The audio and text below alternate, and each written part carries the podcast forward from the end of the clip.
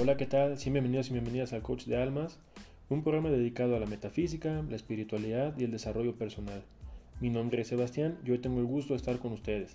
Antes que nada, debo aclararles como en cada episodio que todo lo que su servidor les diga, no le crean.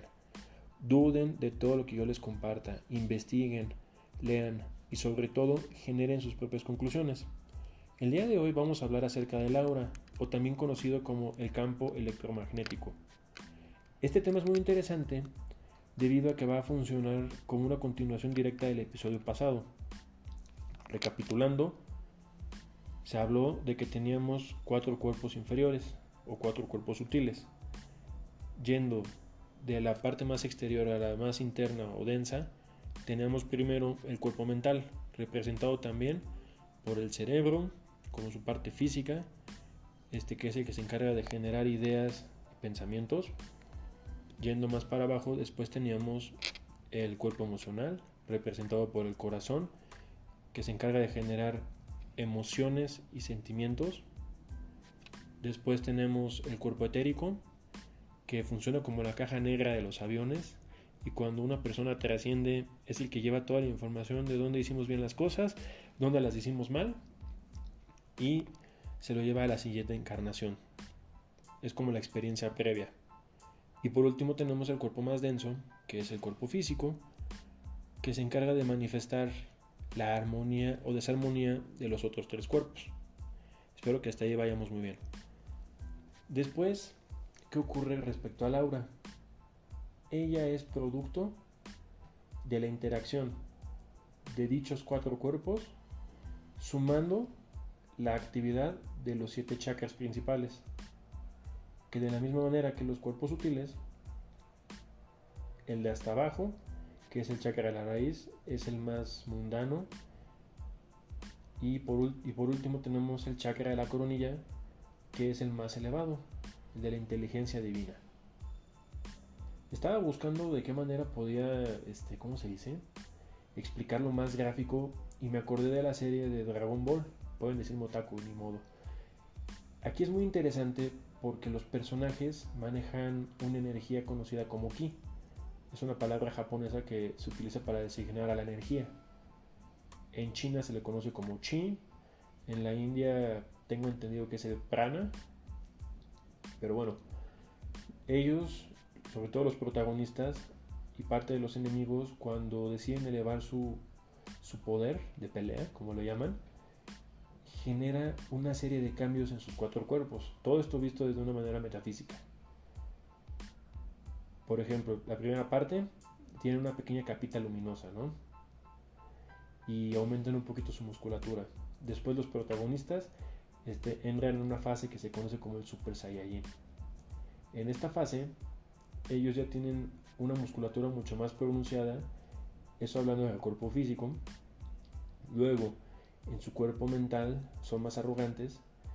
Y justamente lo, padre es que en su cuerpo emocional, ahí mismo lo dicen, tiene que sentir un arrebato de enojo o de furia. Y así es como ocurre dicha transformación.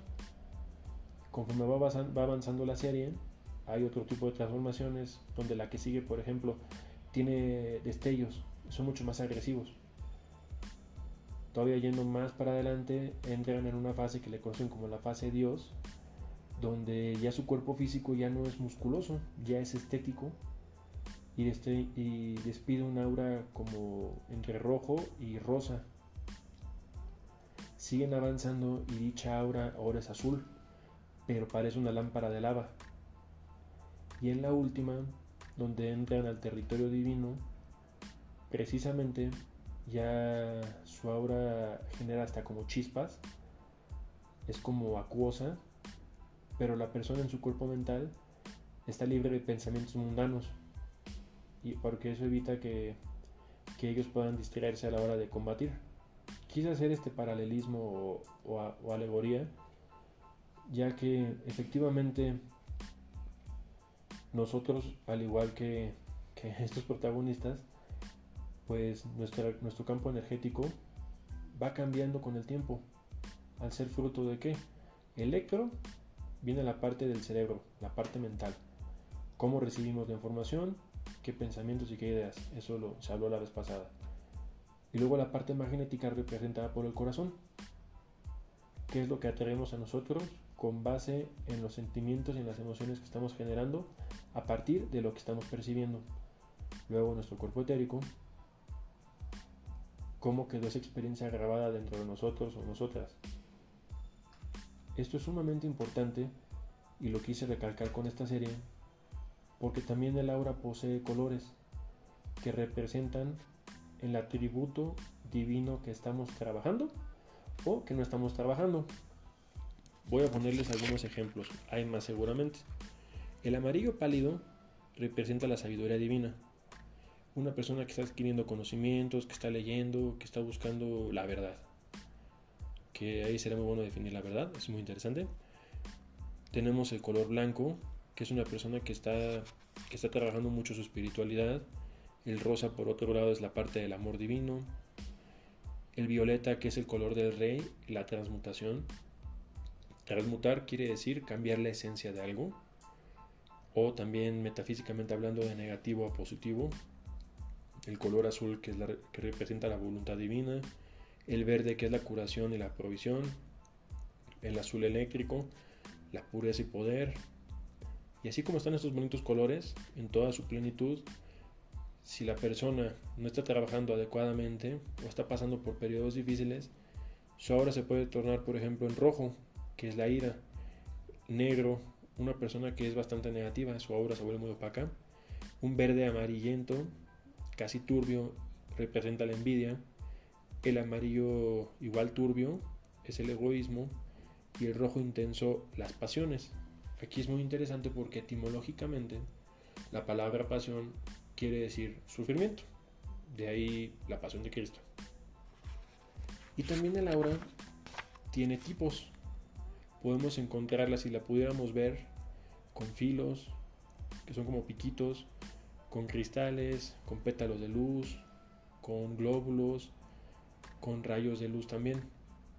Y en cuanto a sus clases, podemos encontrar el aura etereofísica, que es esa capita luminosa que para las personas que son más sensibles, si van a la naturaleza, al bosque o a la playa, y fijan bien sus ojos, pero no tan intensos, sino como relajado, pueden llegar a ver esa capita blanca que rodea toda la materia, el aura pránica vital, que la encontramos en los sanadores, justamente en los reikistas. Esta aura desprende chispitas y la persona que está recibiendo la terapia lo describe como, como una sensación vaporosa, como de calor. El aura astral, que está representada por el instinto, las emociones que estamos generando. El aura mental, que en las pinturas de la Edad Media, creo, este, es esa aura que se genera alrededor de la cabeza en las pinturas y va cambiando su color acorde a los pensamientos. El aura divina que metafísicamente hablando se le conoce como el manto sin costuras. Esta es sumamente bonita porque tiene ese color dorado con tintes como azulados y cuando llega a su máxima expresión ya es un dorado, un dorado brillante total, es puro. Y por último tenemos el aura superior, que posee los siete atributos principales representados con el arco iris y que aparte nos conecta con nuestro yo superior, ego, ego divino, este, nuestro verdadero yo, como ustedes gusten llamarle. Ahora ustedes me dirán, ok, y si no puedo ver el aura, ¿qué hago? No la puedes ver, pero la puedes sentir. Un ejemplo muy claro es, vas a una fiesta o a una reunión o estás en el banco, donde tú quieras, y ves pasar una persona. Tú vas acompañado o acompañado. Y esa persona te genera hasta cierta molestia, y tú le dices a la persona con la que vas, oye, como que él o ella, no sé, algo tiene que no me gusta. Siento como pesadez, este, no me da confianza. O, por otro lado, dices, oye, qué bonita presencia tiene esta chica que me atendió. O este cuate, wow, este, hasta los animales se le acercan. ¿Qué ocurre ahí? Ambas auras o campos electromagnéticos ya entraron en contacto. ¿Esto qué quiere decir? Que una de sus principales funciones es la de protección. ¿De qué manera alejándonos de aquello que nos pudiese hacer daño. Otra función que el aura tiene es la, es la previsora. También, también está relacionada sumamente con la intuición. ¿De qué manera la podemos afectar positivo o negativamente? Recordemos que si es fruto de la relación de los cuatro cuerpos sutiles con los siete chakras principales, pues precisamente puede estar sujeta a cambios externos, al cómo pensamos, al cómo hablamos, cómo actuamos y cómo sentimos. Hay personas que, por ejemplo, tienen esa tendencia, yo lo he, pasado, lo he hecho también, donde dejas tus emociones debajo del tapete y dices y caminas con la bandera de estoy bien. ¿Y qué pasa? Te empiezan a ir mal, este, te accidentas mucho, se te, cae, se te descompone el celular, no te salen las cuentas. ¿Qué ocurre? Que tu campo energético o electromagnético, o llámese también aura, está precisamente magnetizando algo en concordancia a lo que tú estás emanando. ¿Qué es lo que debemos hacer? Hay tres maneras de protegernos. Una es la inmunidad natural, que se obtiene al buscar estar en armonía constante. No es la hora que vas a misa, no es la hora del temazcal, no es la hora de ninguna ceremonia religiosa, sectaria, lo que tú como le quieras llamar. Es algo que se mantiene 24/7 digamos que vas al temazcal, ya saliste, este namaste, el oponopono, lo que tú quieras. Tu aura está limpiecita, está bonita, es más, este, tiene sus destellos hasta azulitos. Se cruza un automóvil y le mienta a su madre. Te refresca a sus ancestros, le gritas, hasta te le cierras. O te acaban de dar una noticia fea, porque pasa en ese tipo de cosas si tú permites la entrada, tu, aura se va a ver afectada y se va a ensuciar. Ya se rompió la inmunidad natural. ¿De qué manera puedes tú restaurarla? Es pidiéndole a las huestes celestiales, angelicales, a los maestros ascendidos. Y la otra es también utilizando decretos por medio de la presencia yo soy. Eso es con mucho gusto si hay alguien que, lo necesite, me puede escribir por Instagram y con mucho gusto se las hago llegar. ¿Qué quiero llegar con todo esto? ¿Y qué es lo que yo estoy buscando al compartirles esta información? Yo podría agarrar y, e investigar inclusive qué técnicas hay para, para observar el aura, pero ella representa solamente una pequeña o ínfima fracción de quiénes somos nosotros. En este caso de la parte que estamos trabajando. Entonces, si tú tuviste un mal día, puede que tu, tu aura se enturbie un poco. O que estés pasando por un periodo negativo, pero no significa que te esté definiendo a ti como persona.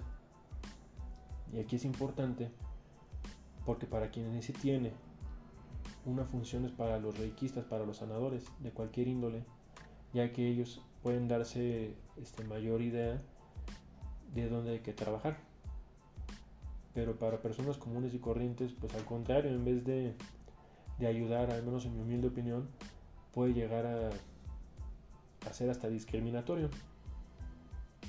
Si quieren entrar más en el tema, los, los y las invito a que investiguen, lean, este, cuestionen sobre todo de dónde viene la información, qué les resuena, qué no les resuena. Por mi parte me despido el día de hoy. Me dio mucho gusto poder compartir esta información con ustedes. Cualquier duda, comentario, sugerencia, me lo pueden hacer saber a través de Lobo Blanco Wellness Center. Esto es por Instagram. Ahí con mucho gusto puedo contestar los comentarios. Por mi parte me despido. Y aquí lo importante es que un amigo me dijo que me despido como Walter Mercado. Tiene razón, a mí no me gusta hacerlo así. Entonces, vengan poca madre.